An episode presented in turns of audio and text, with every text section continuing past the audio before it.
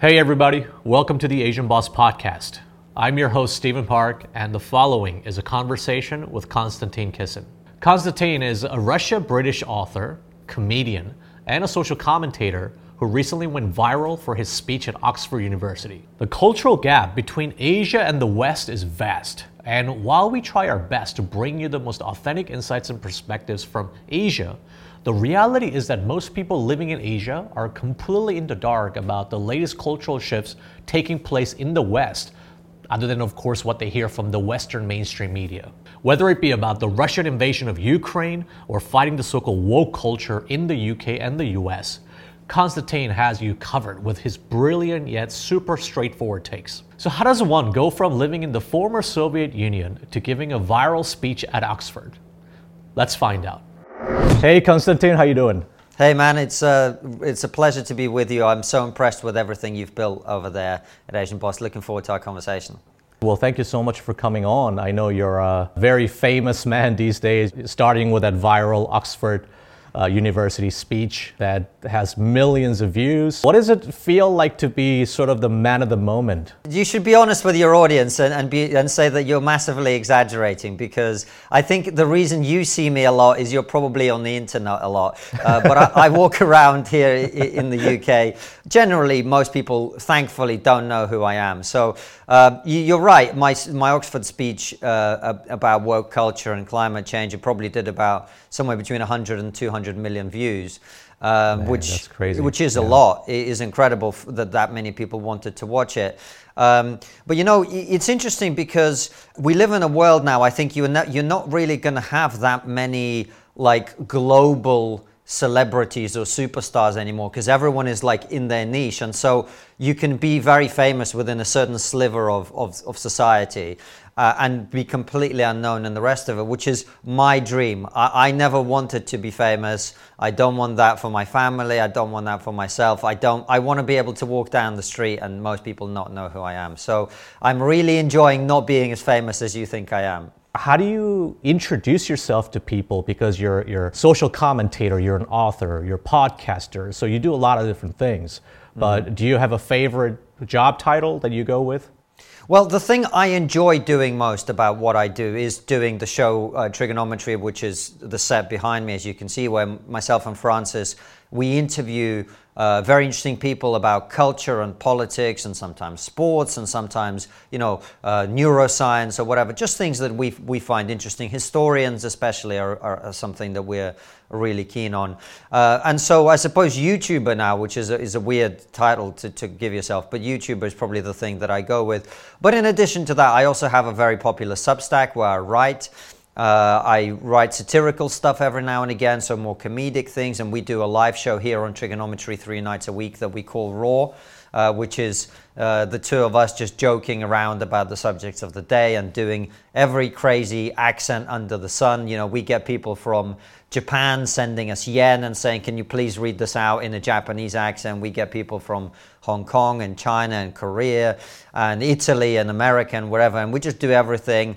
Uh, and that way we kind of feel that nobody should be offended because everybody is included. You know, the funny thing the other day, somebody sent us, uh, we have some fans in Saudi Arabia and uh, United Arab Emirates, and they sent us a shama, which is the traditional headdress. So when we read out their super chats, we put that on, and you know we just make a, an exciting, funny comedy show for people as well, uh, which is something that increasingly you're not really allowed to do in, in, in our sort of Western culture. That you know, the idea that you should make fun of everyone and include everyone in the humor is, is, sort of wrong nowadays. People say, you know, you're supposed to think that you know, uh, brown people or Asian people or black people they, they need to be treated differently, extra carefully. And I, we don't really buy into that mentality at all. We we actually believe in including everyone and, and having uh, humor that everyone can feel part of. You know, so the amazing thing about the positions that we're in is you you have a large audience who are interested in the things that you're interested in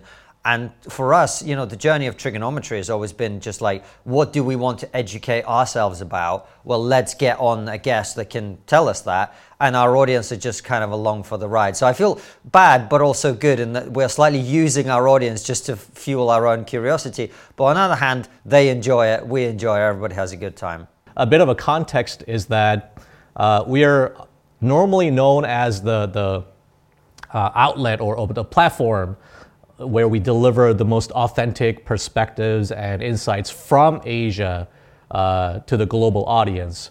But one of our mission statements is actually to bring people's voices and cultures together. And that includes bridging social and cultural gaps between Asia and the West. And as you know, it's like in the current climate, everything just becomes so divided and polarized and you know as far as like the cultural gap it just seems so vast pretty much the only media outlet that we have to rely on even for the asian audience wanting to learn more about what's happening in the uk and america is what BBC, uh, CNN, Fox. That's that's pretty much about it, right? And so, especially for regular people like me and and other people out there, they just want to hear some authentic perspectives. And you know, you have a very interesting background, which we can go more into. Uh, is that you actually have a Russian background and you know maybe one of the fun street interview topics that, that we were thinking of doing is going to russia and say hey do you think that russia is part of asia it'll be very interesting to hear about how you grew up, what you're reading of the current uh, state of the Western society. Well, it's it's uh, it's fascinating that you talk about whether you know Russia is Asia because obviously a big part of Russia is Asia and some of it is Europe. So together, it's definitely part of Asia for sure. And I actually, you know, I, I wasn't born in Russia. I was born in, in a country that no longer exists, the Soviet Union, uh, and I lived in many different parts of it, including uh, in Uzbekistan. Uh, which is Central Asia. In the UK, it's funny because actually, in the UK, when they say Asian, what they mean is Indian subcontinent which is hilarious to me. And also, they group them into one, and they're like, "Oh, the Asian community think this," and I'm like, "Well, Pakistan and India, who are about right, to have right. a nuclear war, they're what? They're the same? are you kidding me?" Uh, so we're very ignorant in the West because I think we can afford to be. And also, I, I think you're right as well that I think probably uh, if you're just watching CNN and BBC and Fox News, you probably don't get an accurate picture of of what's happening in the West. Look, from my perspective, you know, as a satirist and as someone who who's always been, you know, I always saw the job of a comedian and a satirist to to challenge some of the craziness that is happening in their country or in their society of the day. So I've been very focused on on the thing that you discussed with Yeonmi Park, which is elements of woke, what we call woke culture here, which is to me a very anti-Western way of looking at things. We should be honest, while I'm a big fan of Western culture and I think it has many advantages, it also has disadvantages, and the Western way of doing things has disadvantages. But for me, it's I like it. It's, it's what works for me.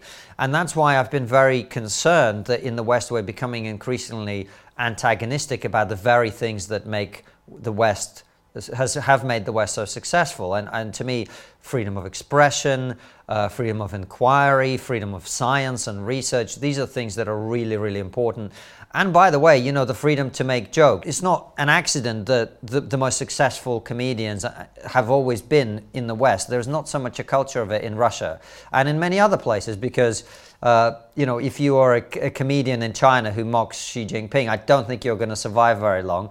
It's the same in, in Russia. There, there is limits on what you can joke about. And so that freedom is to me where the cultural uh, success of the West really comes from because people are able to explore and people are able to try different things and people don't live in fear of, of, of an authoritarian government uh, that that would come and crack down on them. And so, to me, that's that's one of the reasons I think I've become quite a prominent voice to, to the extent that I have. Is I've been an outsider from a, a society that was authoritarian and remains authoritarian.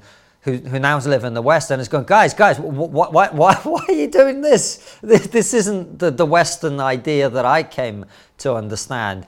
And it's almost like people in the West have become so focused on their own uh, mistakes or the mistakes of their society in the past that it now takes an outsider to say, guys, not everything about the West is bad. We should be comfortable with our history because, you know, of all the terrible things that Western countries have done through, through history, and, and they have, we should recognize that this is kind of the path of every society. Russian Empire was not exactly this beacon of you know diversity and, and freedom and whatever, uh, and no society was. And I think you're right. This is where cultural understanding and historical understanding is important because it helps us to see each other and ourselves in, in, a, in a correct way, as opposed to thinking that we're all bad or we're just all perfect and good. You know, that, that's why I think uh, my role is, has been. I really like how you said that it sometimes takes an outsider to take a look at it from a fresh perspective and say, whoa, what's going on here? How do you go from you know, being uh, someone who couldn't probably speak English when you were even like nine or ten, and then and how do you go from that to being an exceptionally well-read and uh, you know somebody who's obviously very well informed, and, and, you're now giving speeches at like Oxford and just making all these uh, media appearances. How did you grow up? Uh, I was born in Moscow, and for the first four years of my life, I lived there. Then my family moved to Tashkent in Uzbekistan, which was still part of the Soviet Union. I lived there for a few years then moved back to Moscow. And around this time, uh, the Soviet Union was collapsing. It was a crazy time uh, in which uh, many people lost everything that they had, and it was a very turbulent and unstable period of time. But it was also a time of opportunity. And my father, being a young guy at the time, very clever guy, him and a few friends started a small business, and then that business became bigger, and then became bigger and became bigger. And before they knew it, they were uh, you know, they, they, they owned Russia's first bank. That's the kind of crazy world that, that they lived in at the time, or one of Russia's first banks. Uh, and so there was a very short period in my, in my family's history when my family had quite a lot of money. Uh, and then in about 1996, 95, 96, this is when Boris Yeltsin was president, before Vladimir Putin. Uh, my father was actually a junior minister in Boris Yeltsin's cabinet. He was uh, a minister in the government. And due to the way that Russian politics worked at the time, he was falsely accused of a bunch of things and he had to flee Russia under false identity. And it was only recently that he, he was cleared of all these ch- completely false charges and now is able to travel to Russia and, and so on. In the interim, there was a short period of my family history when they had money and so they sent me to boarding school in England. And uh, I arrived, as you say, speaking very little English. Uh, but you know, it's the sort of environment where, like, you, it's like being thrown into to the lake, and you you either swim or you don't, and it's sink or swim. I, I learned to swim pretty quickly. Um, you know, I picked up the the English as quickly as I could, and then uh, you know, I had more difficulties in my life. I went to university, and by the time I got to university, my family really had no money at all. So there was no way I was going to be able to finish my degree. Uh, and that meant that I had, you know, by this time my wife and I already got together. So I had to start to find a way to provide for my family, basically. And um, uh, the only skills that I really had is I spoke two languages pretty well. And mm. so I started a translation uh, business. I became a freelance translator, translating documents and all sorts of, you know, uh, banking documentation and Vladimir Putin's speeches and computer games that I used to play. That's one of the cool things that I ever got to do. Actually, one of my favorite ever computer games. I was the one of the team that that translated it into English because it was made in Ukraine. And then after about 10 years of doing that, I got very, very bored. I, I'd done everything in translation. I couldn't couldn't do it anymore. Uh, and I, I wanted to, to have a more of a creative outlet for, for the things that I had to say and the jokes that I wanted to make. So I became a stand up comedian and I, I did that for about five or six years. As I was doing that, I felt that there was something weird happening in the culture.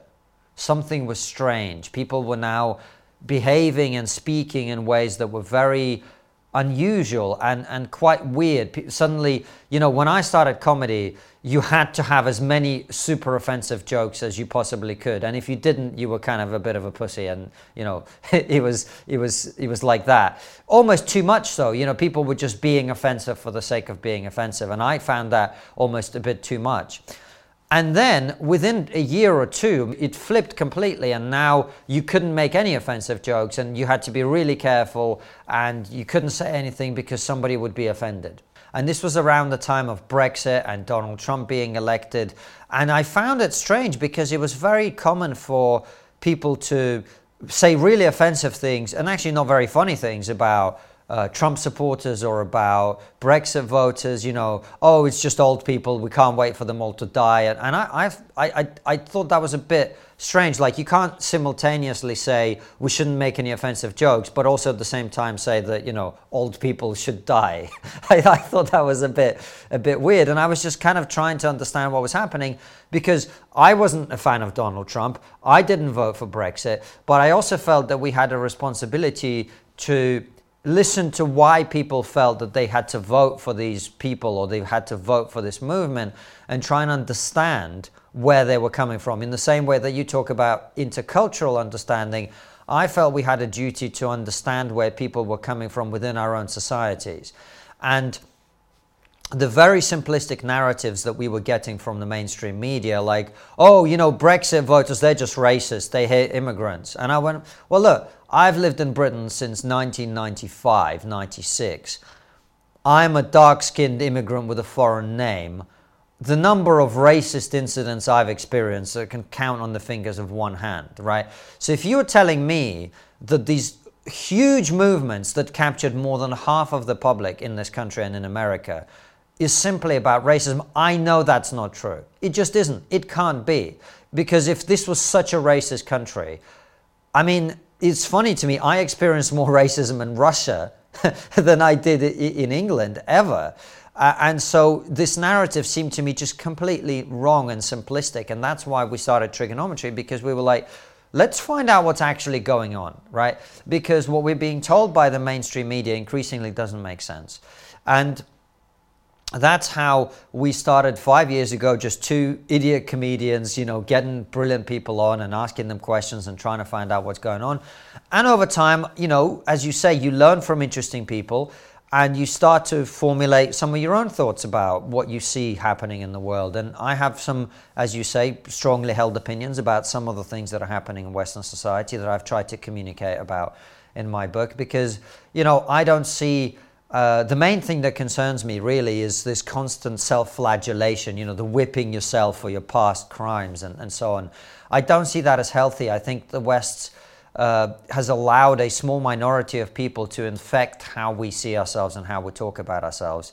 And so it's, it's a constant process of education for me, talking to different people, making my mind up and going, okay, we've listened to this person. He's a bit extreme, but he makes some interesting points. And maybe this lady that we've had on, she makes some good points. But again, you know, is that how far I want to go in this direction? And just, you know, it's a, it's a, as I said uh, earlier, it's a constant process of self-education, and our audience is, is along for the ride.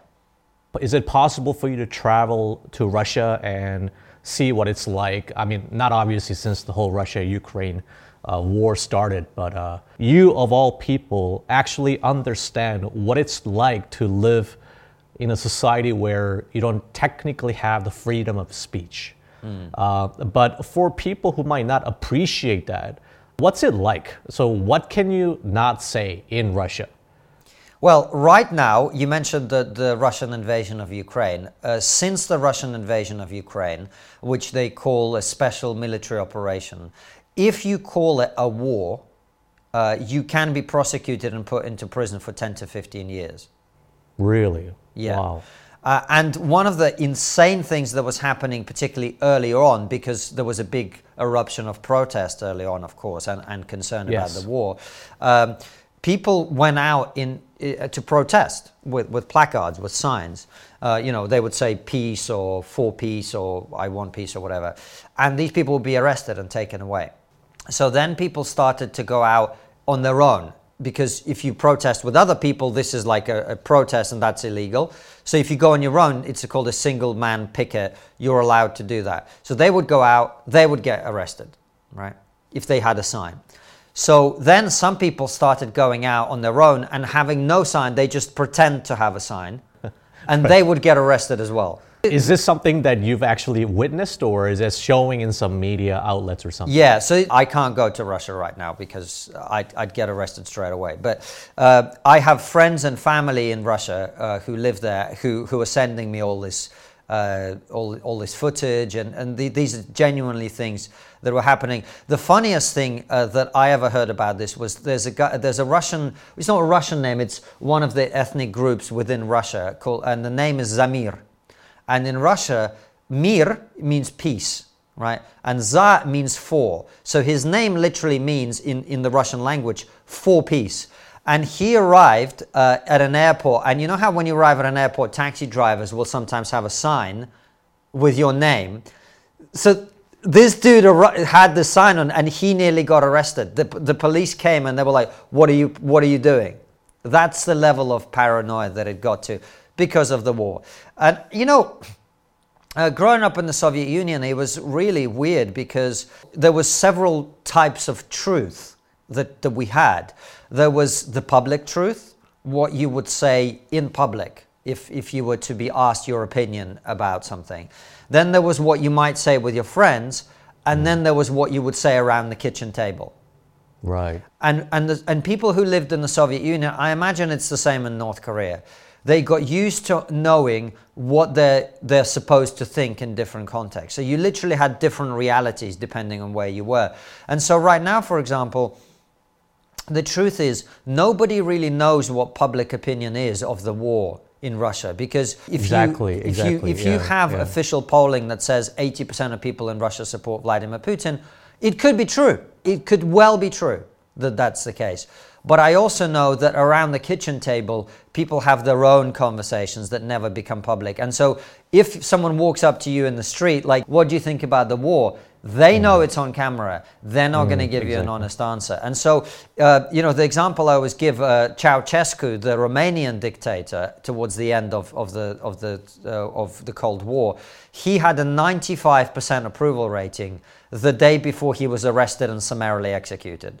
So, in that kind of society, you don't really know the exact nature of public opinion, what people feel, what they think, why they're going along with certain things, because everybody has their own private reality and the public reality because they know what they're supposed to say. And it's a weird experience to grow up in. I don't imagine in a free country like South Korea you really have that. Sometimes we get, I suppose, one of these quote, constructive criticisms uh, mm. when we, let's say, do street interviews on, on the streets of a uh, Beijing or Shanghai in China. You know, you sometimes see people saying like, "Oh, you know, what's the point of asking these people anything? They know they're in front of the camera. The answer's going to be all fake anyway." But I suppose our attitude has been like, no, we're not exactly trying to ascertain the public sentiment for political purposes it's at least to, better to hear what they think and why they think the way they do. Mm. Would you rather not hear them out at all and then rely on what CNN says of what people think in China? So that's sort of been our stance. So, you know, we just want to at least kind of humanize and just, oh, this is what everyday people sound like.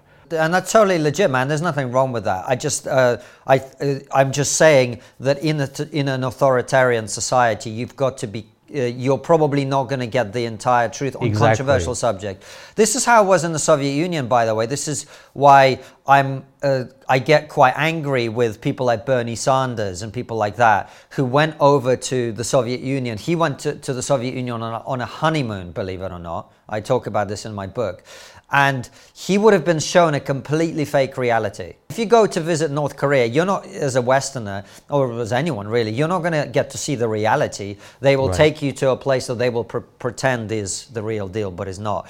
Um, so, yeah, you just got to be wary of the fact that people, most people w- will not be honest because, as we talked about just now, uh, if you are honest about certain things, you may go to prison for it. Uh, and people have been arrested for criticizing the quote unquote special military operation, which is uh, Russia's war in Ukraine. Having lived in those quote unquote uh, authoritarian regimes, mm. you know, what would be sort of your ideal image of the West? It's like, oh, our environment is like we have this multiple levels of truth, but man, only if we were in America or in other free countries, mm-hmm. then we could say whatever we want to say. I mean, what was sort of like your perception of the West? Well, you hit it on the head. I mean, uh, at the time when I was growing up in Russia, uh, we were all taught that uh, the West is evil, and ca- you know these capitalist bourgeois, you know, evil people. Uh, even uh, you know, my family were not big fans of the Soviet regime, but even they bought into the propaganda that the West is evil and whatever. And it was only really when they could they could yeah, go. Yeah. So I give you an example. My my mother she grew up on the very border with Finland. Uh, it, this is northwest Russia. And uh, her family, like I say, they were not huge fans of the regime, but she remembers as a girl, like going to the border with Finland and like going, you know, screw you Finns, because that's what the kids were all taught. Uh, but to me, what I learned when I was growing up in the West was that the difference is uh, that this is a society where you're supposed to be able to have your own opinion and people don't bother you. Like we have a, a joke in, in Russia, you know, why can't you have sex in Red Square? Is because you'd get too much advice from the passers by because everyone is up in your business. Everyone is telling you, you know, you're supposed to do this. Like, and, and it's not just Russia. Ukraine is the same in many other parts of the former Soviet Union. It's just part of the culture. There's a more kind of community vibe. Like, I remember my wife and I were walking in like early spring somewhere in Ukraine. I don't remember the city. I think it was actually in Lviv in Western Ukraine. And she had flip flops on and this and she went into a shop and i was standing outside because i didn't want to go into yet another shop with her. So i was standing outside and this woman came up to me and she said excuse me can you is your is your wife is she okay with the flip-flops? Because she tell her she might get cold you know like everybody's up in your business all the time. It's this kind of and look it has many positive aspects because people are looking out for each other you could argue. But in england in particular like no one is you could you could be doing you could be walking along almost naked in freezing winter and nobody would even everyone pretend that it's not happening. You know that's kind of how it is. Uh, america's a bit different.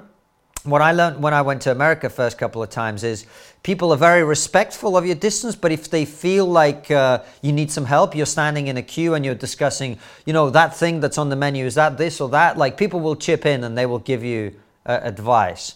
So it's kind of halfway between the two cultures.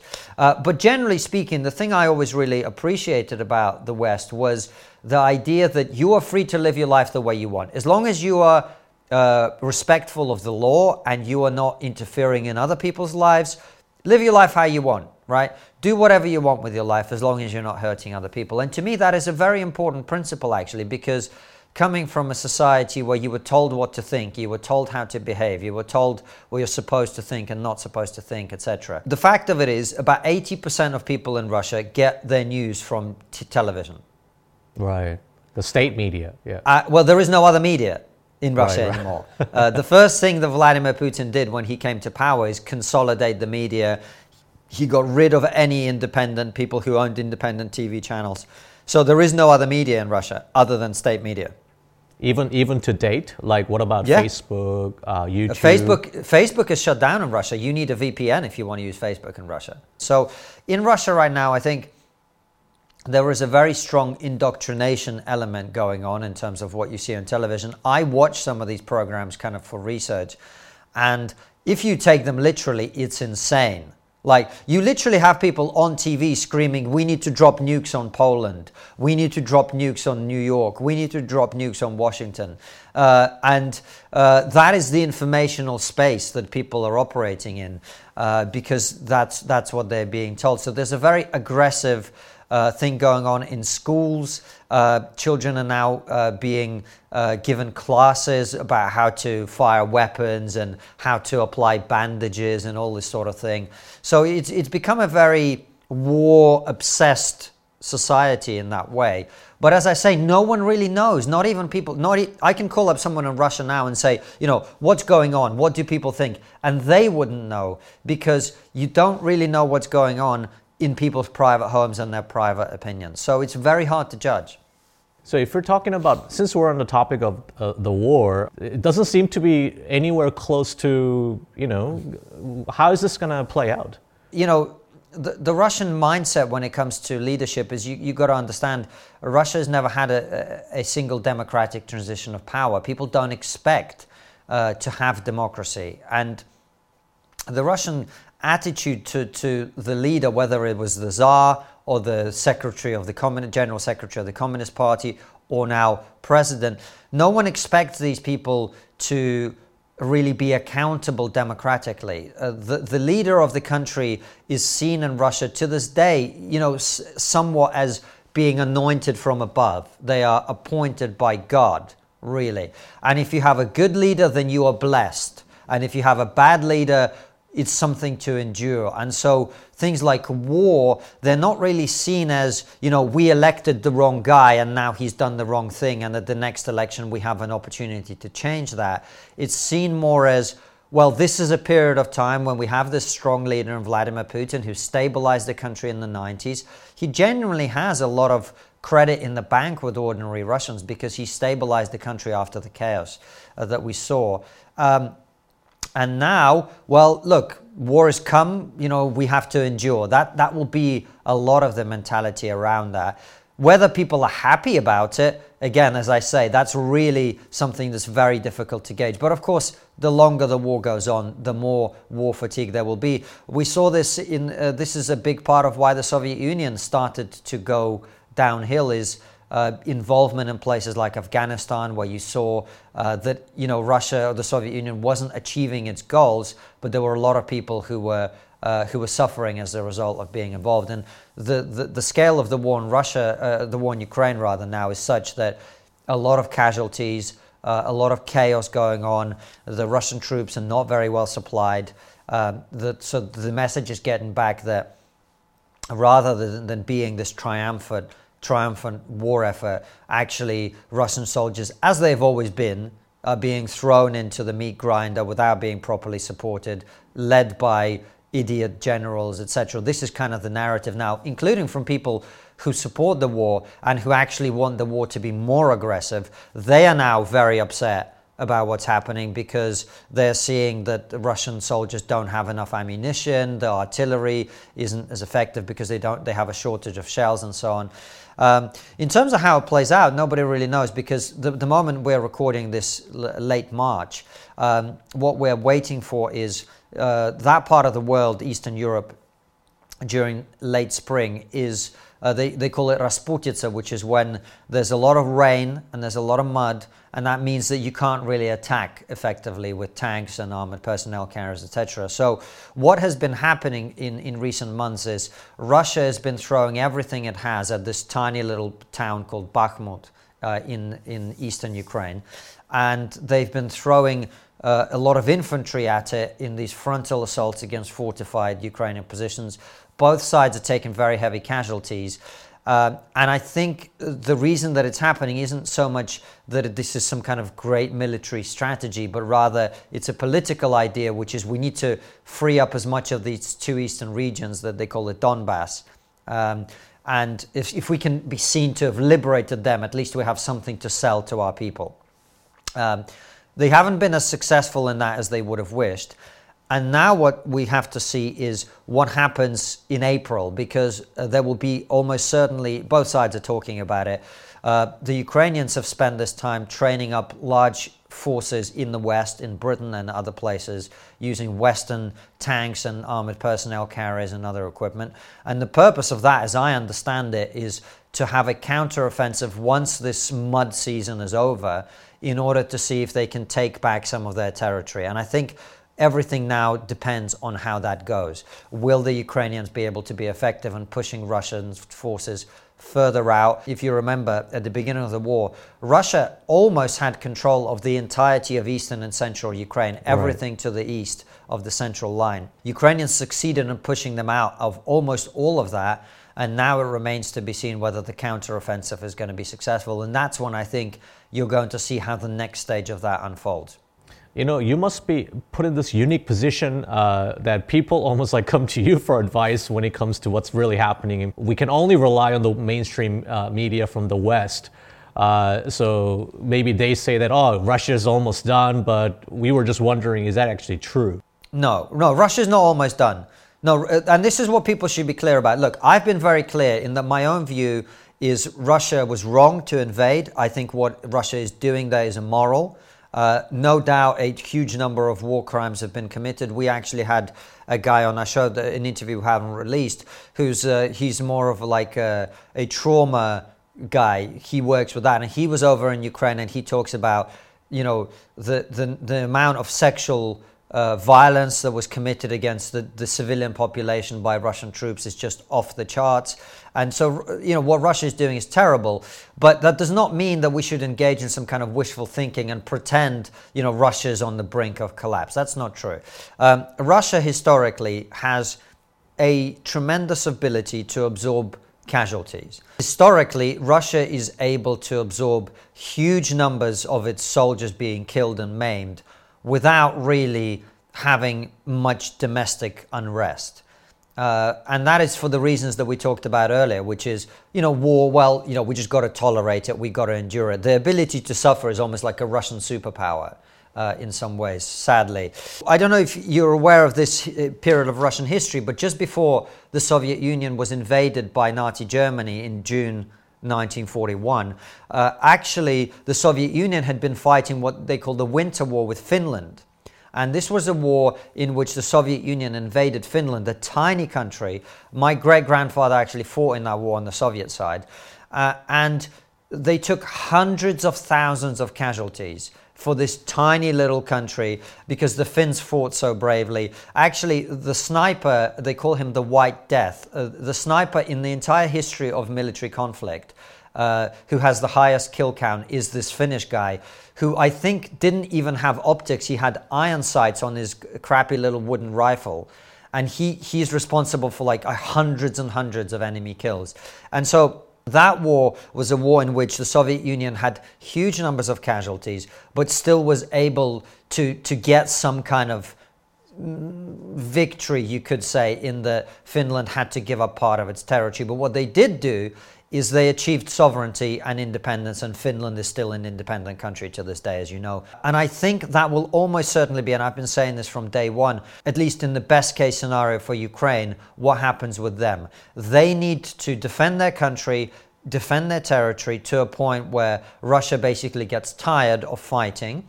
And at that point, they can say, look, you've taken Crimea and Crimea is very important to Russia for strategic reasons because it's their way of projecting naval power into the Black Sea. It's very, very important to Russia.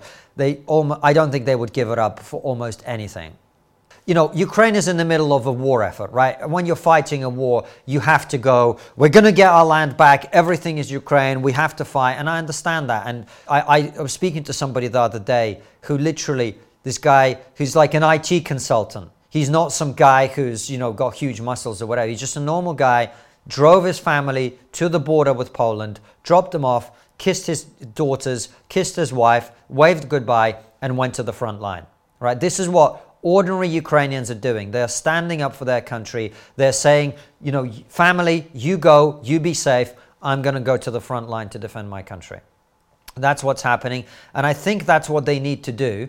And of course, because of that, the narrative in Ukraine now is, you know, we're going to get everything back and whatever. But I think the truth of it is, long term, the likely outcome will be they have to concede some territory but what they need to get in exchange is long term security, and that means membership of NATO. Or I'm afraid to say, you know, speaking to you, I understand the trauma for the Korean people of the of the split between South Korea and North Korea, and having this D- DMZ in the middle, and, and all of the terrible things that come with that, families being split, and all of that.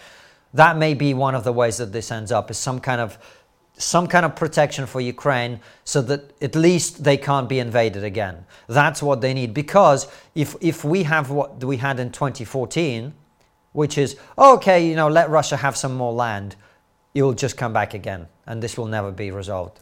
In your opinion, what is the likelihood that we'll achieve that sort of a compromise without, you know, Russia just resorting to nukes? It's very important before I say what I'm about to say, that we all recognize that we have not been as close to a nuclear conflict as we are now for a very long time. Yeah. I think we should all acknowledge that, right? Because you see in the Black Sea Russian jets bumping into American drones and yeah. crashing them into the, the ocean. Uh, I don't know if you would have followed this, but to, to, to, a large extent, they don't even bother reporting this in the mainstream media anymore. It's very common now for American and Russian jets to fly next to each other and give each other the finger, like like in Top What, Gun. really? Yeah, this is happening all the time.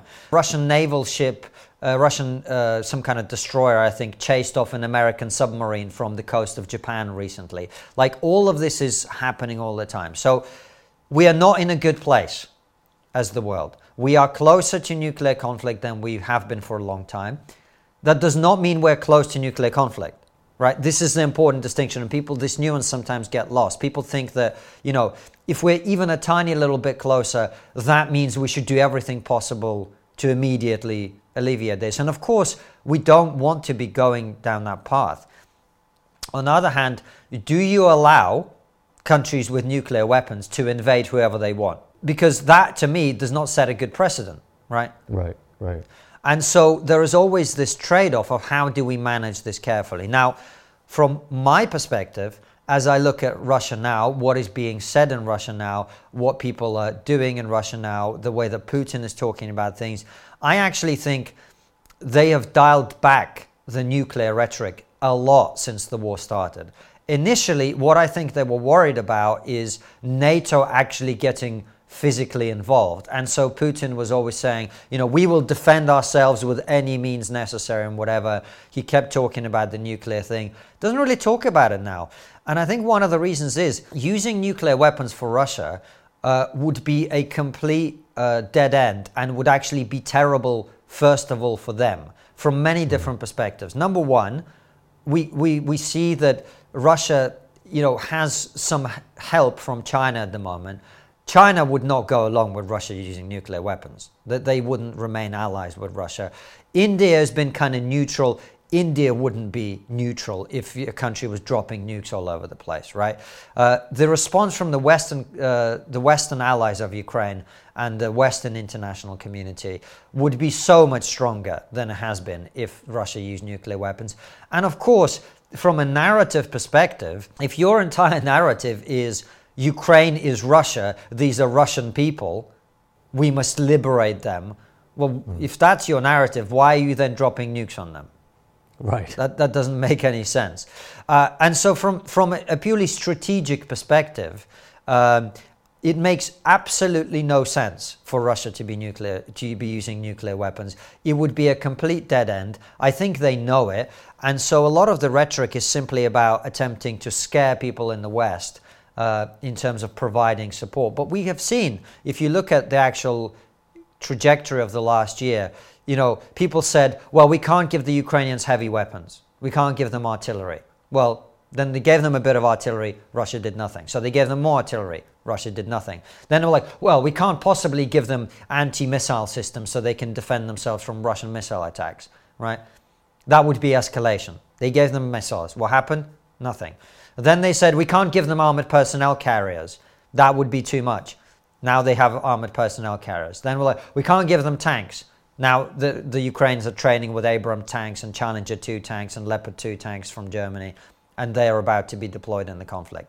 You know, there are people who feel the West shouldn't be involved. There are people who feel the West should have been involved more and earlier.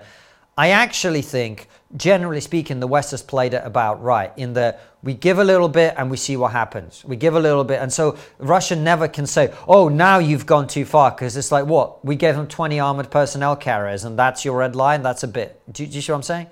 Um, so I think people are right to be concerned that Russia and the United States are in a more hostile posture towards each other than they've been for a long time.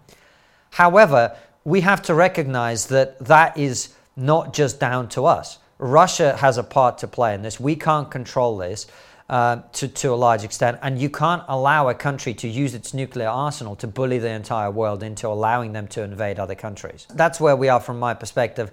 I don't think it's in Russia's interest or in Putin's interest to be using nuclear weapons. I don't think he would do, do unless his life was personally in danger.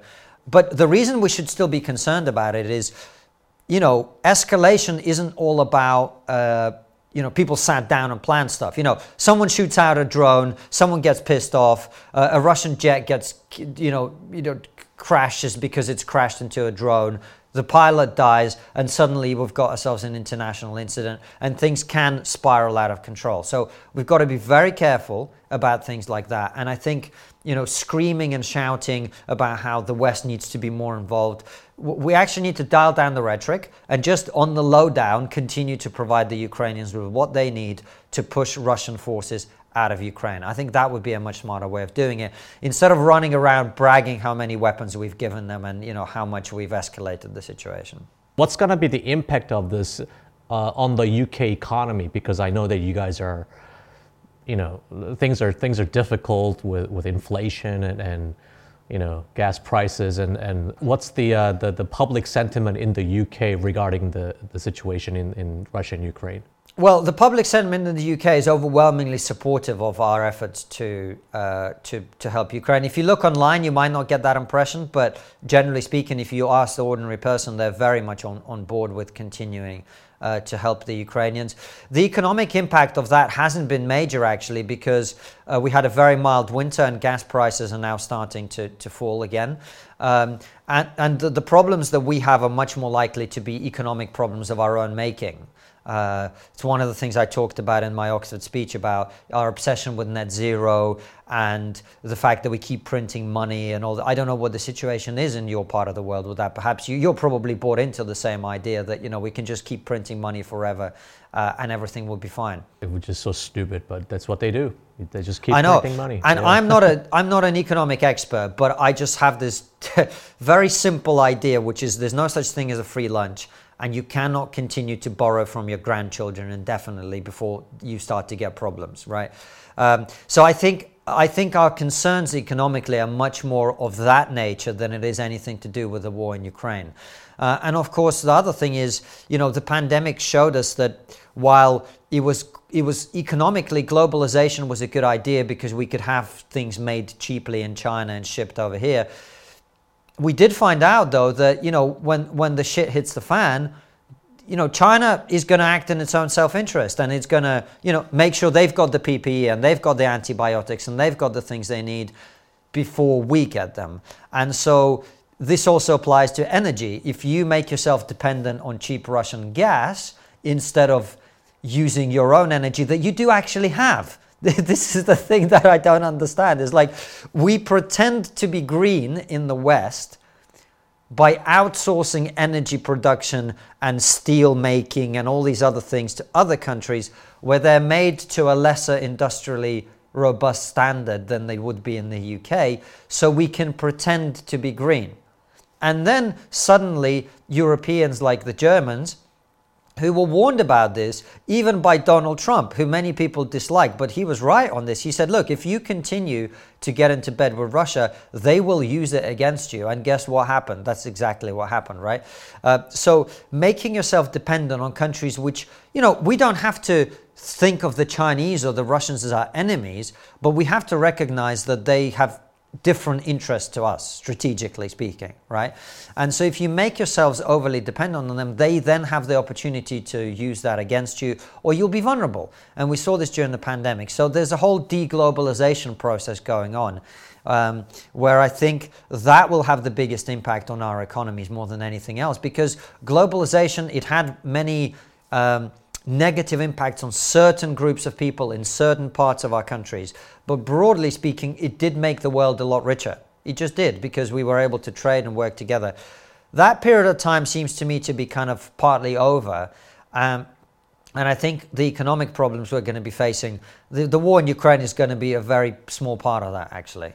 Speaking of the pandemic, I mean, we did hear from this part of the world how UK had this like strict lockdown policy where you know you show footage of just like nobody on the street, and, uh, and I'm pretty sure there were there were a lot of repercussions as a result of that. And and I mean, God forbid if we experience another pandemic, everybody's not they, they're not in agreement or in sync as to what is the right protocol to follow, whether it be regarding masks or lockdowns. So I just feel like things just get more and more chaotic because mm-hmm. now we don't know who to trust or what to trust.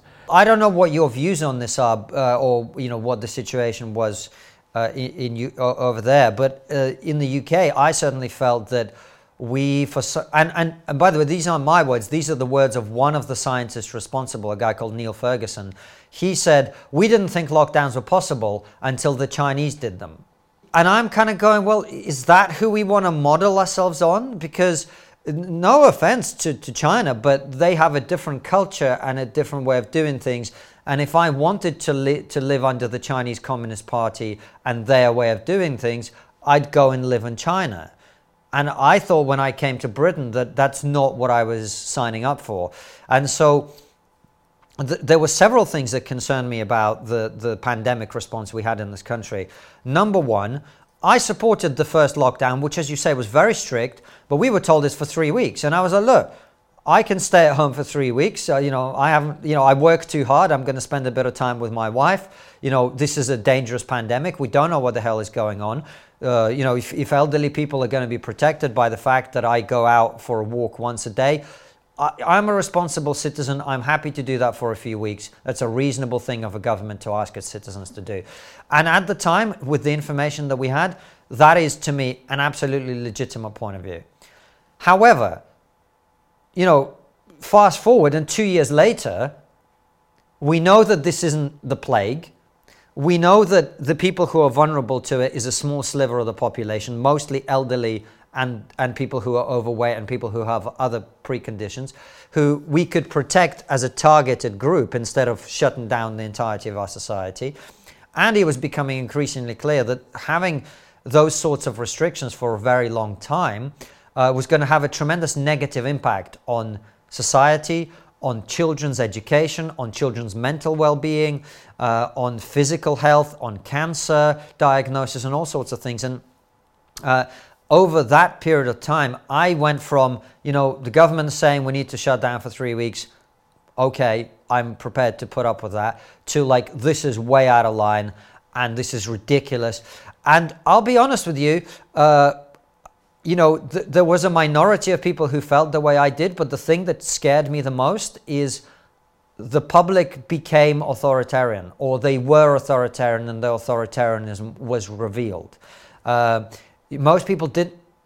They supported all of this. I mean, the, some look polls are not necessarily reliable, but some of the polling we saw in the UK. I mean, you'll laugh at this, I imagine, but there were people uh, who said 20% of the public said we should shut down all nightclubs forever, even if there's no COVID.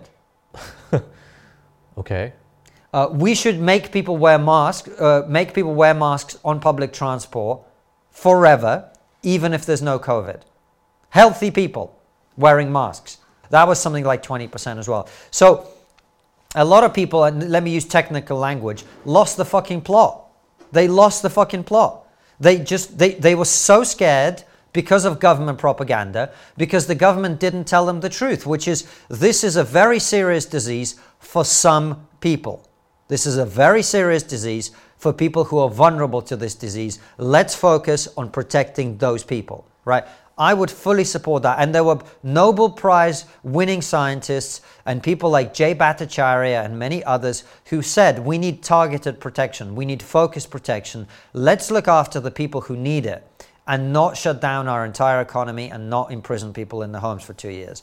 Uh, however, uh, a lot of the public was so terrified by government messaging about this uh, that they just they were just like do whatever just do something and we don't care about civil liberties we don't care about freedoms and then they didn't care about free speech either because they started to censor the very scientists who were saying these things they tried to smear them they said these people were irresponsible uh, to the point where you know, look, I think one of the most crucial questions about this, you know, since we're talking about the Asian dimension of this, is where exactly did COVID come from? And this isn't, you know, to say, you know, it came from a lab in Wuhan and the Chinese must be made to suffer for this. No, but we need to know. I mean, this is a right, pandemic right. that killed millions of people. And as you say, there could be more pandemics. And many pandemics have come out of that part of the world because it's very densely populated. What happened? Don't, don't, don't we think that we should find out about that? And yet, if you said two years ago this virus came from a lab in China, you'd be censored. Scientists would be censored, right? So there's a lot of very strange things that happened during the pandemic uh, that worry me. And I don't think that we learned the lessons from them at all. Yeah, exactly. So if we didn't learn our lesson this time, what's going to happen pretty much for the next one, right? Absolutely even um, even when I interviewed the leading uh, infectious disease expert uh, from Korea who advised presidents, and you know, he was the one handling like you know SARS and, and MERS and all that type of infectious disease. Mm. Even uh, he started from a position of like it's highly unlikely that it leaked from a lab, to later saying, look, the, the longer this this drags on and they cannot identify the intermediary host. Uh, it is possible. And he, even himself, was admitting to the possibility. And that's how science works, isn't it? I'm sorry to interrupt, but this is a really important point is uh, science is the process of testing out different hypotheses about what may be true. And you can't do that if some hypotheses are going to be banned on the internet. Exactly. So what I was getting at is that by talking to this person, then you know you're allowed to ask questions, it doesn't make sense to me why that type of conversation would be censored in, I suppose, Western media or in Western society. This sort of leads nicely into uh, the, the issue of censorship. I do get the sense that a lot of honest conversations are being censored. Am I, am yeah. I correct in thinking that? Yeah, you are. And, and look, by the way, uh, I mean, uh, one of the things that people seem to have forgotten, and this, this used to be a very well understood thing. I think it was uh, was it Thomas Jefferson who, who said that he who sacrifices liberty for safety will uh, deserve uh, will get neither and deserve neither, right? Um, was, he said it better than that, but but the point is, people have forgotten that freedom has a cost. There's no there's no question about that, right? If you are in a free society, that means that some people are going to do and say things that you don't like. And that is the price that until recently Western societies were prepared to pay. But now we've got to the idea that we must get as much safety as we possibly can, and freedom can be thrown onto the altar of that. And I just don't buy that argument at all because look at what happened with the pandemic itself people thought, you know what, we're in a pandemic, we can't have misinformation, we can't have people who have a different take of it. And of course, you got to remember, there were a lot of people who were spouting absolute crap. People who were saying, you know, COVID is caused by 5G and all of this other nonsense, right? However, the price you pay for scientists being able to do proper research and have proper conversations and, and get somewhere is that you're going to get some idiots on the internet talking about things that they don't understand. That is the trade off. And to me, that trade off is worth it. Uh, but people seem to have got this idea that safety has no trade offs, that you can be super safe and you're not going to pay a price in terms of your freedoms for that. And I remember I was, um, as I mentioned, on Question Time recently, and they, they do a question be, uh, th- that is off camera to warm up the audience uh, as, a, as, a, conversation. And the, the, conversation was should Donald Trump be allowed back on Facebook and Twitter? This was when he was unbanned. And for me, someone who's not a particularly big fan of his, but I thought it was outrageous that he got banned off those social media platforms. Because he, he was at the time a sitting president of the United States. How can you ban a sitting president uh, from, from the public square, essentially? That's ridiculous. So I made that point, and there was a woman sitting next to me. Uh, uh, some kind of politician who said, No, I believe we must have the strictest rules about things that are said online and we must have maximum safety. And I was like, Well, why don't you go to North Korea then? They have a lot of safety when it comes to the internet. Right? People seem to have forgotten that that is the sliding scale that you're operating on. You can have more safety, but then you will have a lot less freedom. And to me, that is just an antithesis of the Western idea, of the entire thing, of the Western project, which is built on the idea that we are free and we're free to do research and, and make technological breakthroughs that will actually solve many of these problems. And I think the pandemic is a perfect example of this because we in the UK now have a rec- we have excess deaths that we do not know where they're coming from, right? That are at a much higher level because of the things that we did during the lockdown right? And countries like Sweden that pursued a much more uh, much less restrictive policy on these issues, they don't have the same excess death rate. So we may find out actually that our policies around uh, the response to COVID may, in the long run, have harmed more people than they saved. And that's why the pursuit of safety by sacrificing freedom often will actually be counterproductive. And what you'll find is you've sacrificed freedom and you didn't actually get the safety you were hoping for either. You might have that bit of a reputation for speaking out against the woke culture, but you know, just talking to you like this, you just have a really lot of uh, interesting insights about many different issues. So, what would be sort of your main focus these days, as far as some like a social issue?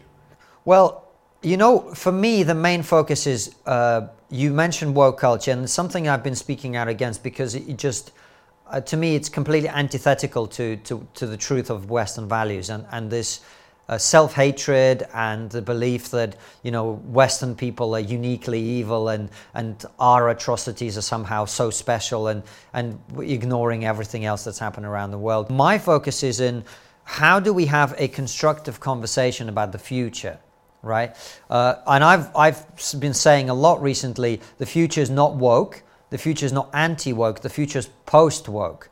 We have to move past this stuff and start to come together around some shared values that we, we, we can agree on. How about we take a step back and maybe for our viewers' benefit, uh, you, maybe you can get, give us a definition of what woke culture or wokeism actually means. Well, the history of that word is interesting because it was a word that was initially used in a positive way by people who felt that they had access to some kind of new understanding of the world. And mainly what it meant was that they were aware, they were awake to uh, systemic forces that were shaping society in such a way as to disadvantage minorities, as to disadvantage women, as to disadvantage sexual minorities, and so on. And so, a part of it is to do with this uh, idea called intersectionality, which is that we're not actually all equal under the law. But actually, what is happening in Western societies is some people are oppressed and some people are the oppressor. So if you're a straight white man, born in England and raised in England, you benefit from these miraculous things called white privilege. You benefit from this w- interesting thing called male privilege.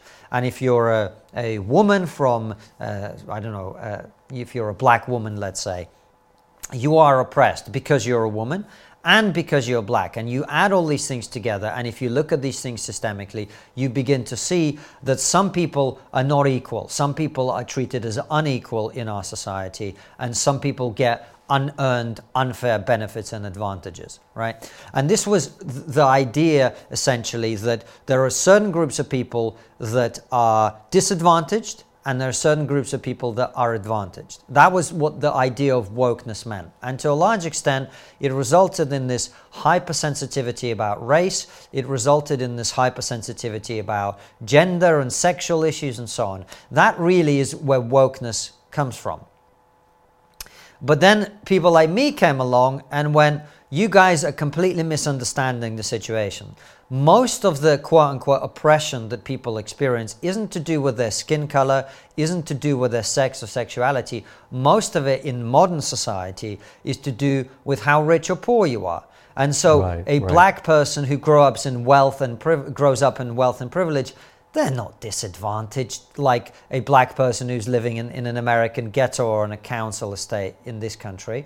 And a white working class person and a black working class person have way more in common with each other in terms of how privileged or unprivileged they are versus a black or white person who is rich and wealthy and went to a good school, right? So, uh, from my perspective, what the woke people don't understand is they've essentially traded class analysis for this race and ethnic analysis, which to me is uh, very dangerous because once you, you know, you got to understand Korea and Japan, they're very ethnically homogenous societies. You have mostly Korean people in Korea and you have mostly Japanese people in Japan. But in the United, in the United States, in the United Kingdom, we have societies that are very ethnically mixed. And in that sort of society, it's a melting pot in America, and it's it's a bit of a different vision in Britain, but but nonetheless, we have a, a lot of different people from different ethnic backgrounds. The last thing you want to do is focus on people's race and ethnicity and make that matter because it's a very dangerous route to go down. Once you go down that route and you encourage people to think of themselves not as British or as American, but as black or Asian or Russian, you know, or whatever, you start to divide people into these tribes. And human beings are hardwired to think of each other in tribal terms. And intertribal conflict is the very nature of humanity. So that's part of it. Another part of it is these people are incredibly humorless and incredibly boring right?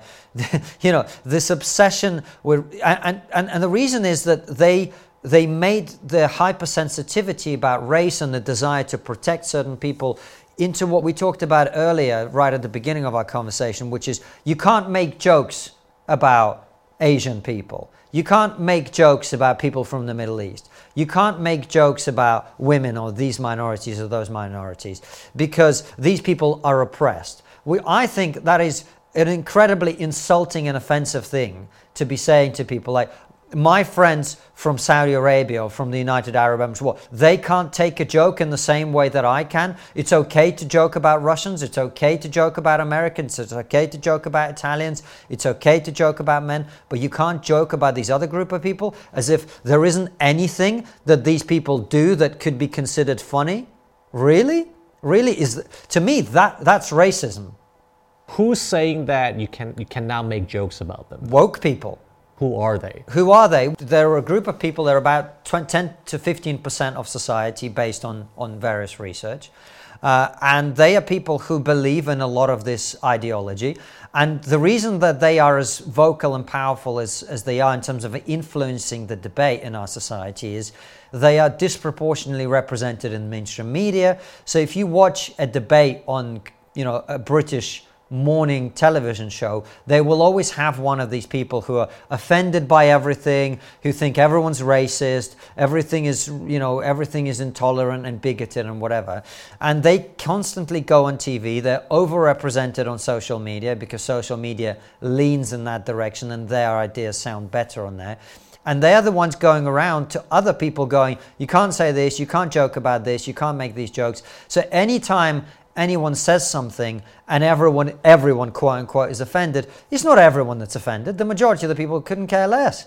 It's a small minority of these woke journalists and woke comedians and woke commentators who impose their view of our society on the rest of us because they have access to the institutions. The mainstream media is populated by these people, the BBC is populated by these people and they are essentially shaping the way we have uh, conversations about our society because they are the screaming ones. They are the ones that shout the loudest. But I guess my question is then let's say you do make a funny joke, uh, at least what you think is funny, and let's say that that uh, joke is directed at some group of people, and let's say it is perceived to be offensive.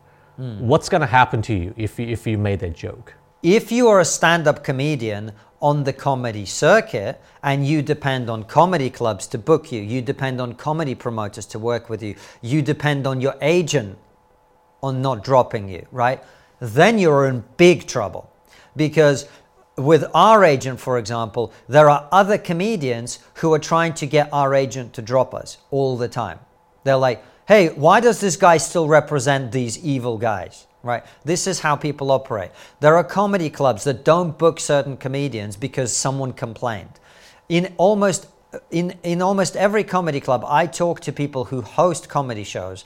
The, the level of complaints about comedians' jokes has gone through the roof because every, every person in the audience now feels entitled. This is the social media culture. It's like, I'm offended. I'm one of 300 people in the audience. Therefore, I think this comedian should never perform at this comedy club again, right? And, and so if you're smaller and you're easier to crush, that's who they go after. You know, when, when I hear these things, um, how are you supposed to be funny when you're not, you're, all you're doing is trying to not offend anybody uh, in a group and you don't even know what these people's background is, like. So what the hell are they supposed to do then? I, I don't do stand up as much anymore as we do our live Raw shows. And our attitude on Raw is we don't care if people are offended. That's the point. It's called Trigonometry Raw. If you come to a show called Trigonometry Raw and you get triggered, that is your fault, my friend. You know what I mean? But from, from a perspective of other people, uh, I, I, remember I used to, my stand up material used to be very political. I used to talk about cultural and political issues all the time. And, and that is quite difficult to do because fewer people pay attention to politics. So you have to be, you have to really work hard at it. And I prided myself on making ordinary people laugh by talking about political issues. That was always interesting to me. And one day I was performing at a very good comedy club in London, and I came off stage, and, and another comedian said, Man, like that was great, really enjoyed that. And he's a very good comedian, very funny, right? And he said, Oh man, I wish I could do that. And I went, What, do what? You, you're a great comic. Like what? And he went, I wish I could talk about politics. And I was like, Well, you're a very good joke writer. Why don't you just research the, the, what's going on and then do some jokes about it. And I was like, no, no, no, I couldn't do that. And I was like, why not? And he went, well, I couldn't, I couldn't do it because I'm a straight white guy. I just get crushed. wow. And I was like, and so do you see what I'm getting at now with wokeness is it's created this idea that some people are literally better than others. Some people are more entitled than others to do certain things. And some people are worse than others and they're not entitled to do certain things, right? Which to me is the exact opposite of comedy. Like the, the point of comedy is to bring people together. You know, that's why you have all these jokes a Korean guy and a Russian guy and an American guy walk into yeah, a bar yeah. and something funny happens. And we joke about the fact that there's elements of Korean culture that make it different to Chinese culture, that make it different to Russian culture and to Indian culture. And that is to me the whole point of, of comedy and of humor. And I remember I learned this because this was all a shock to me, you know. When I was doing the stand up circuit, I played by all these rules. I'd never make jokes about certain groups, I'd never make jokes that reference those groups. I stayed away from it because that was the environment that I was in. And then I did my own show and I toured it around the country and I'd make jokes about, you know, Russians and Ukrainians and Americans and British people. That was a lot of the jokes that I'd do. And I'd get people coming up to me, like, and, and this guy came up to me and said, I'm from I'm from Middle East. Why don't you do Arab jokes? And I, and I was like, because I'd get killed, mate. And he was like, no, no, you must do Arab jokes. Right. And and so I realized this that this idea that I had indoctrinated into me by the comedy industry was just bullshit. And ordinary people around the world want jokes. They want to be included in it. As long as you're not you're not going after people to make them, you know, humiliate them and, and, and, you know, offend them on purpose and there's no humor in it at all. But, you know, when we read an article about something happening in Italy and there's a quote from an Italian person, we are going to do an Italian accent like this, huh?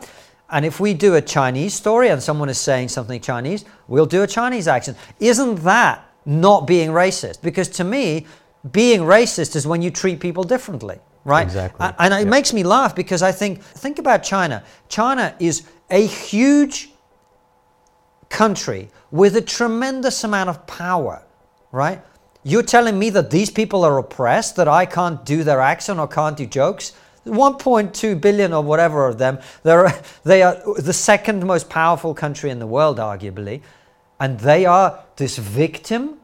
What are you talking about? This whole thing doesn't make any sense. But in the work, woke worldview, they just think ethnic minorities need to be you know, patted on their little heads and treated as if they're they're poor little vulnerable people. And that's never been my uh, my way of thinking at all because I grew up around people who were from different backgrounds and I never saw them as any different to me. We would have all sorts of very offensive jokes with each other. I can't even repeat the sort of jokes they'd make about me and the sort of jokes I'd make about them. And that was friendship to me, especially between guys, right? That's that's what yeah, we yeah. do.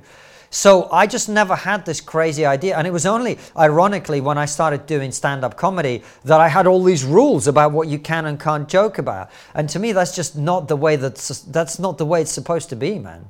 Is this phenomenon like a cultural phenomenon only happening in the West, and by, by the West, I mean mainly in the UK, America, maybe Australia, Canada. Is, is it sort of restricted to those regions of the world, or do you see this woke culture spilling over to different cultures as well?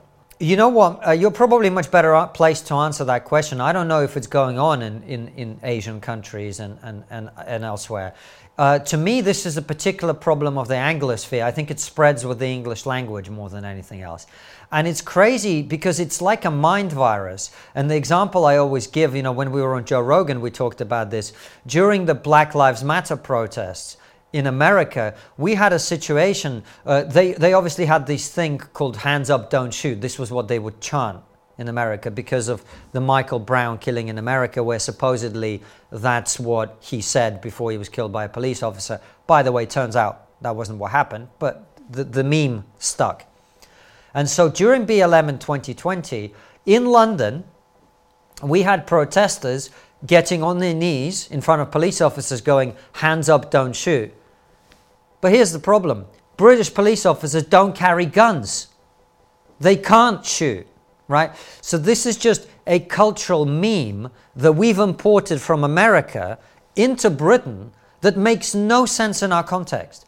The year that they were protesting about this, two people had been killed by the British police who were ethnic minorities, right? One of them was a terrorist who was stabbing people on, on London Bridge in the heart of London, and he got shot by the police. Are we saying that's racist? I'm pretty down with the police shooting terrorists. Like, I've got absolutely no problem with that. I don't care what their skin color is. Please shoot them because I don't want them stabbing people, right? So, we've just imported this cultural meme into our country without thinking even for one second whether it make, makes any sense whatsoever for our culture. And so it's kind of like a mind virus, and people have called it a mind virus because we just import these ideas that sound good because it feels good to be like, I'm on the side of the oppressed. I'm on the side of the minorities. I'm on the side of the victims. So, you know, I'll put a black square on my Instagram in solidarity with something I don't understand. And that's really my issue with it. Like, we're importing these ideologies that are completely alien to our culture and it's crazy. And so my only hope is you guys in asia and elsewhere around the world don't don't take this stuff on board. And the reason by the way that i'm so adamant that we in the west should reject them as well is i'm aware that people in russia and people in china aren't sitting around you know debating what a woman is as we spend increasingly more time in the west right? They're getting ready to, to, you know, to strengthen their countries, to be more assertive in the world, to defend their national interest, to advance their interest around the world. And I think if we in the West are going to survive and endure, that's the sort of thing we should be focusing on too. I, I know you just mentioned it in passing, but uh, you just said they're spending this crazy amount of time discussing what is a woman. What, why, why is that controversial exactly? I wish I had a good answer to that question, but basically, uh, this victimhood ideology that you and I talked about, you know, these people are oppressed, those people are oppressed, everybody's oppressed differently depending on how many categories they tick. So if you're a woman and an ethnic minority, you're more oppressed. Well, in the pursuit of more and more oppression, they discovered that there's this very small minority of people who are called transgender people. And these are people whose perception of who they are does not match the biology of who they are. So they are born male but they for some reason feel like a woman, or they were born female, but inside they feel that they're male. Right? There's a very, very small percentage of these people in the country. As part of this movement to sort of treat oppressed communities with, with kid gloves, to, to give them as much support as they can, these poor trans people have been pushed into this place where, look, it's no longer enough that we stick to the very liberal Western idea that I was talking about earlier, which is as long as you're not hurting anyone else, do whatever you want. If you want to dress in a dress and call yourself Mary, it's not what I would do, right? But you, as long as you're not hurting anybody, you're allowed to do that. However, in the pursuit of this endless kind of let's help these poor oppressed people, what they've started to do is push these people's quote unquote rights onto everybody else. And it's no longer enough that I tolerate the fact or I accept the fact or even just celebrate the fact that you can dress and you know call yourself whatever you want. Now I have to say, you know what? You were born male, you choose to wear a dress, but you still have a male anatomy, you still have a penis, you're still biologically a man. So we cannot put you in a prison with women.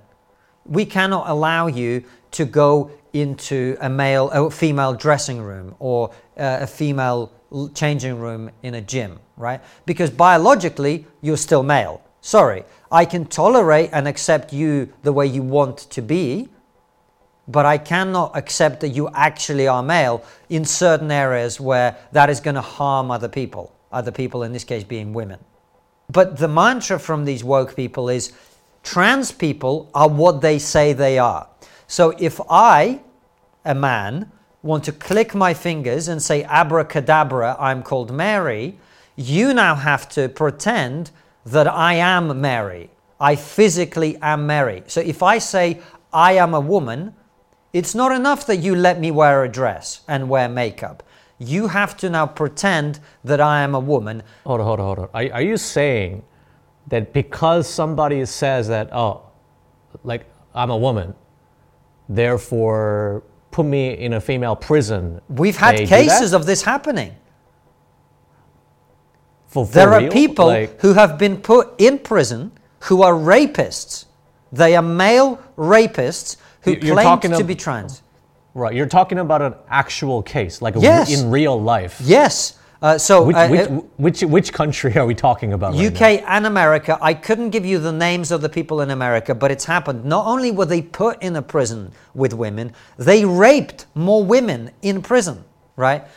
But this is what happens when ideology just captures people's brains and they don't understand. And the look on your face is perfect for our conversation because this is exactly the look on, on, my, on the faces of my family back in Russia, back in Ukraine, in Armenia, when I tell them this. And my family are very liberal people, right? But they don't get this craziness because they are trying to push this unreality onto everybody. And the consequences of that are it has a real impact on women in that situation. So, Karen White in the UK, you can look up that case. We just had a case in Scotland where this guy with like fucking tattoos on his face, I mean, the least feminine person you've ever met, a rapist, claimed that he was a woman and was put in a women's prison for several days before there was a big outcry and they were moved. So, so first of all, uh, I don't know if I'm loving know my your face background. through all of this. This is so brilliant. yeah so uh, i used to be actually a lawyer so it's very hard for me to imagine uh, uh, you know uh, somebody like the going through the legal system go through a judge and they would decide to put this guy in female prison so which means that they did that right so how can you do that under under a proper legal system Well, this is where we come back to the point that I made about the woke people is they are a minority, but because they're so vocal, they get to set the agenda in terms of the way we have cultural conversations. And that also feeds into the media. It feeds into politics. It feeds into the law. So we now have a situation where if you say that you're a woman and you live as a woman for a certain period of time, the government will give you what's called a gender recognition certificate that says that for the purposes of the law, you're allowed to call yourself by you're you're basically whatever you say you are, right? And you you effectively under the law become the thing that you claim to be. yeah uh, i know Yeah. i know that's what you're saying um, It's, insane. kinda- Judiciary's job is to enforce the laws that politicians pass. And Okay. we have right, laws enough. that have Right. been passed by politicians on this issue. And there are very famous people who've made very, uh, they speak much more in, in more nuanced terms than I do about this issue. Um, J.K. Rowling, for example, the author of the Harry Potter books. Uh, and uh, former athletes like Martina Navratilova, who, who talks about the fact that tennis superstar. There are people who, who, were used to be male, who say they're a woman, who now compete in women's sports. There is a New Zealand weightlifter whose name now escapes me, who competed in the weightlifting for New Zealand internationally, who's, who's just a guy. He's just a guy. There was a, a, a guy uh, who changed his name to Lia Thomas in America, who competed in swimming and beat all the records. so did this person whether it's he or she did that person have like a sex change or something or? No, no. I, I know that in countries like thailand for example we have a lot of what is so-called lady boys and they want to be women. And so they go through all these operational procedures and uh, But even I don't think that they themselves would refer to themselves as, oh, I, I'm a woman. Right. Well, because they clearly have sense. So in this case, uh, I think a very significant portion of the people who say they are trans don't have any sex change. Lia Thomas did not. Lia Thomas still had a penis and swam with this penis against women, beat all their records, won all the medals, screwed girls and women out of an opportunity to compete fairly. And this has happened. That There are many. Just look. I know you don't believe me, and I am so grateful that you don't because it shows me there's still some sane people out there in the world, right? I, am just hoping that there's the uh, magically another side of the story that we're not aware of, or I'm not aware of, that all of a sudden this makes sense. But which is why I invite you and all your audience to Google it. Transgender swimmer, transgender weightlifter. Look it all up, man. Uh, transgender rapists in prison. This is happening in the West, and that's because these woke people have taken the idea of people being oppressed to such a crazy extent that they don't they don't they like they don't understand reality anymore because they're so stuck in ideology now. These uh, the so-called ideologies is sounds to me like it's grounded in compassion because you yes. want to watch out for all these people's like minorities' rights and you want to yes. care for them. That's exactly right. They, what, what they've done is they've weaponized empathy and compassion uh, to the point where there's two dimensions to this. One of them is we so want to care about these people that we're, you know, in order to make someone feel comfortable, we'll lie. We'll pretend the truth isn't the truth. It's much better to put some trans people in a prison with people of the wrong sex than to tell them, you know what, we respect your right to dress how you want and we respect your right to call yourself a woman, but you're not actually a woman, right? We'd rather put you, we'd rather change reality than tell you the truth, number one.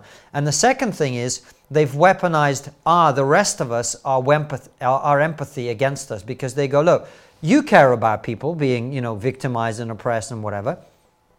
And I say, yes, I do. Well, in that case, you have to accept all these things that aren't true. And I'm like, well, I have empathy, but doesn't mean I'm prepared to lie to make you feel better. And that is the core of the issue that we're talking about, where part of this ideology is essentially denying the existence of truth. And that's why I don't know if this term has reached you guys, but increasingly in the West, people now don't talk about their truth. They say, well, my truth is this, right? My lived experience is this. Yeah, but that's your that's your experience, that's your view, that's your opinion. Right.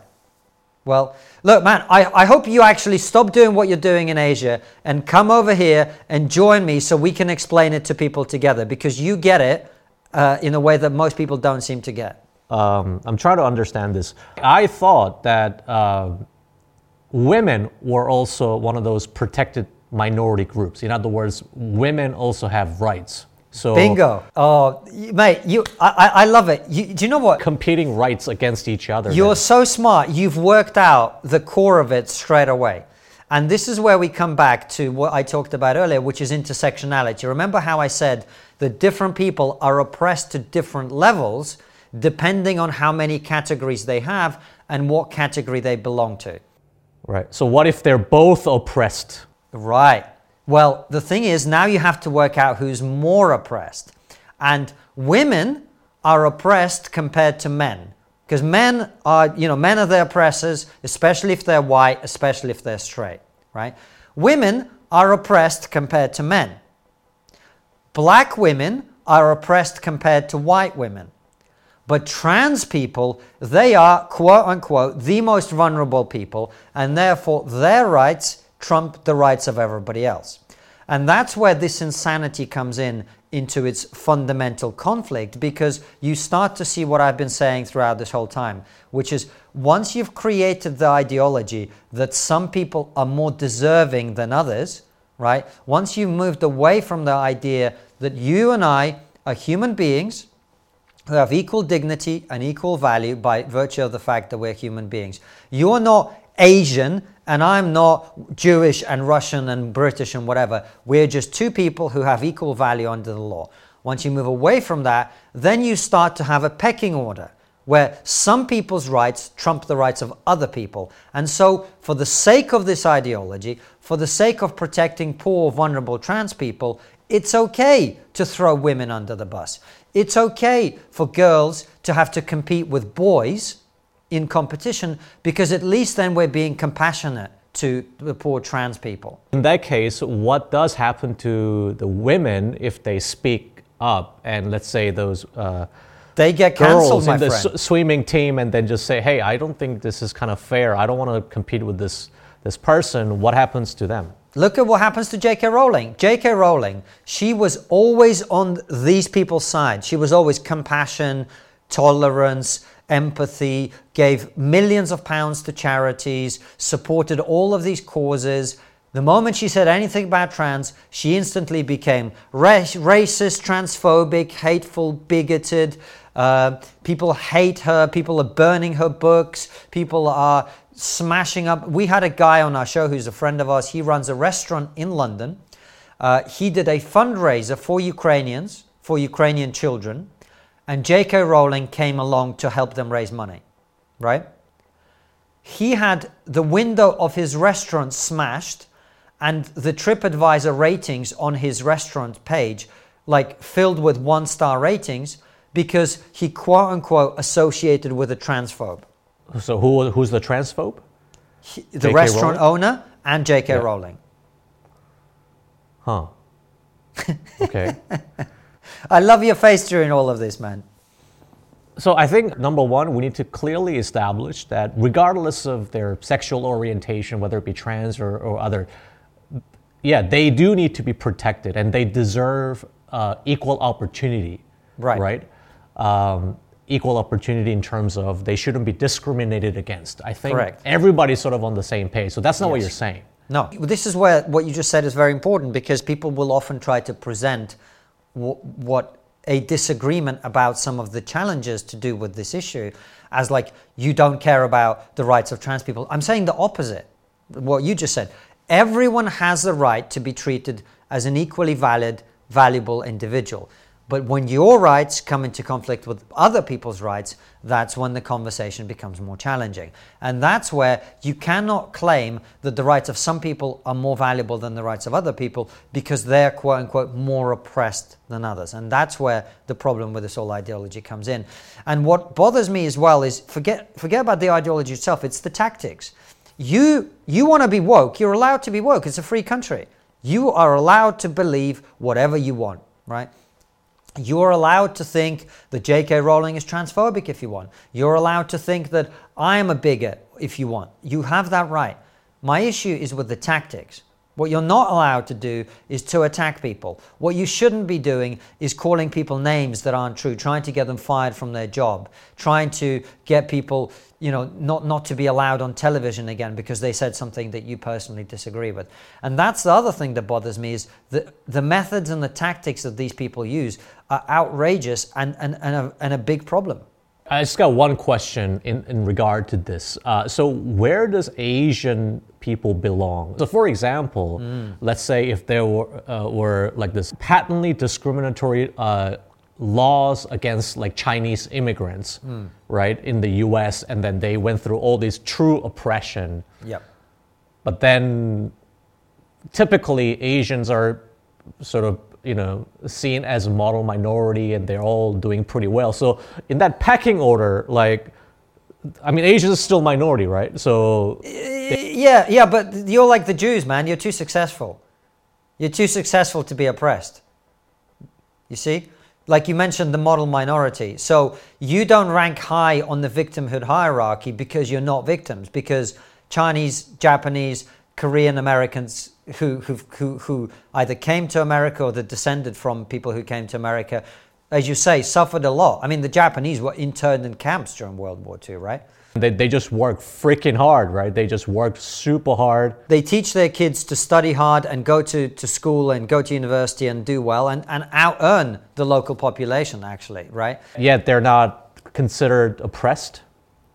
not In enough this- you're this- not oppressed enough you're not oppressed enough no. Okay, because we actually interviewed a lot of North Korean defectors in the past. This whole dichotomy of uh, the oppressor versus the oppressed. Uh-huh. In, the, in the communist society, uh, where the landowner is the, the oppressor. So you, one day, yep, he's the enemy, we kill this guy, we take his land, right? And then the oppressed will take over the land and then they themselves become relatively more of an oppressor to even even more of a peasant people so they get killed so it's, it's just like race to the bottom then right This conversation shows me why you've, you've been as successful with your YouTube channel as you have because you're very smart and you've worked this out very quickly. This is one of the reasons that people talk about the woke ideology as being neo Marxism because what you're talking about there is a communism is a form of Marxism where that's where really the Marxist worldview says that there are some people who are oppressors and some people who are oppressed. The capitalist, the landowners, the factory owners, the capitalists, the bourgeois, they're oppressing the workers and the peasants. And what wokeness has done is it's a new form of Marxism that says, no, no, no, no. The way you look at society is not the class way of looking at it, which is the rich are the oppressors, the poor are the oppressed. No, no, no, no, no. You look at it through the lens of race, ethnicity, gender, transgenderism, sexuality, and so on. And that's how you decide who is oppressed and who isn't. So it's just a new form of Marxism. That's what it is.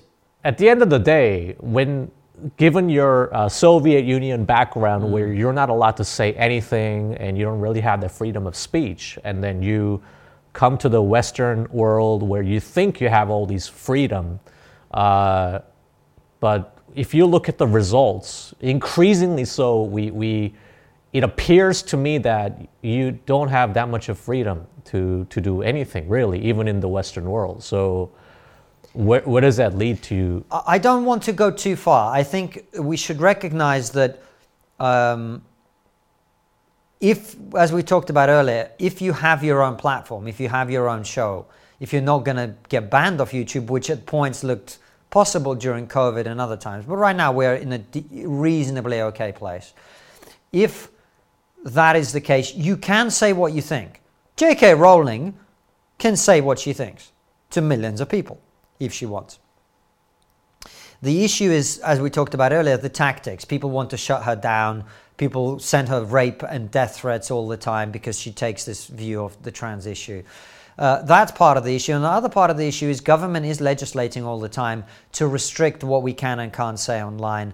Uh, introducing, you know, cri- it's a, it's a crime to say something. You know, in Scotland, which is part of the uh, part of the UK, they tried to introduce a bill which said that if you said something hateful inside your own home, you could be prosecuted for that. Uh, there is a guy on YouTube called Count Dankula who did a comedy sketch, and you know it was quite edgy. He trained his dog to do a Hitler salute. I don't know if you're familiar with this case. Um, it's quite funny if, to, if, if you ask me. Um, because the, the way he did it, right? He wasn't celebrating Nazis. He was he was making fun of it, uh, and he actually got arrested and prosecuted in Scotland, and he's officially a hate criminal for just doing a joke, for doing a prank on his girlfriend that he recorded. So that's where you start to get a lot of, into trouble. But you're right. I mean, the direction of travel isn't healthy, and so that's why you know me and m- many other people we're speaking up to try and raise awareness of the fact that, as we talked about a lot a lot earlier in the conversation, freedom is important. Yes, it has trade-off. It means idiots are going to say stupid things and make offensive jokes, but that's better than the opposite of that. I could imagine people like, oh, you you have this uh, this like a right, you know, wing person on, and and you shouldn't platform me. I could already imagine people just saying that now, right now. Yeah, well, I'm not even right wing, so you need to get someone actually right wing if you want to get really cancelled. Uh, I, I people like to people like to smear me as right wing because it, it means they don't have to challenge what I'm saying on the facts of it. Um, I, I am neither left wing nor right wing. I, I, I don't like wings generally. I try to think for myself about the individual issues, as, as I think you do as well. all because of this tribalism that you Hmm. people just have this desire to categorize you, right? Uh, so, oh, you must be a right winger. So, do you do you get accused of that a lot? Uh, sometimes I, I'll be honest with you. People accuse me of all sorts of things all the time. There is there's a bunch of people who say uh, I'm not right wing, and that's a problem because I should be right wing. There's a bunch of people who say I'm right wing, and that's a problem because I shouldn't be right wing. There are other people who think that uh, I'm I'm I'm uh, they make up all sorts of crazy shit about how I am, you know, I'm part of the government propaganda machine. Like, the internet is full of crazy people who haven't taken their medication, and, and you know, you can't take it too seriously. Well, sounds like we're getting very similar uh, accusations, especially yeah. when it comes to the government propaganda. Yeah, yeah, yeah. Hey, exactly. CCP shield right here. yeah. and it's funny because I get accused of both on the same day. There are people who go, oh, you know, Triggernometry, they just controlled opposition. And then at the same breath, I get people who say we're racist and bigoted and whatever. And the truth of it is, man, it's like Joe Rogan says, you got to just not read the comments. You got to just move on and do your thing the success of your show, the success of our shows, that the sensible majority of people are out there. They want to hear honest conversations with fascinating people, which is our slogan here.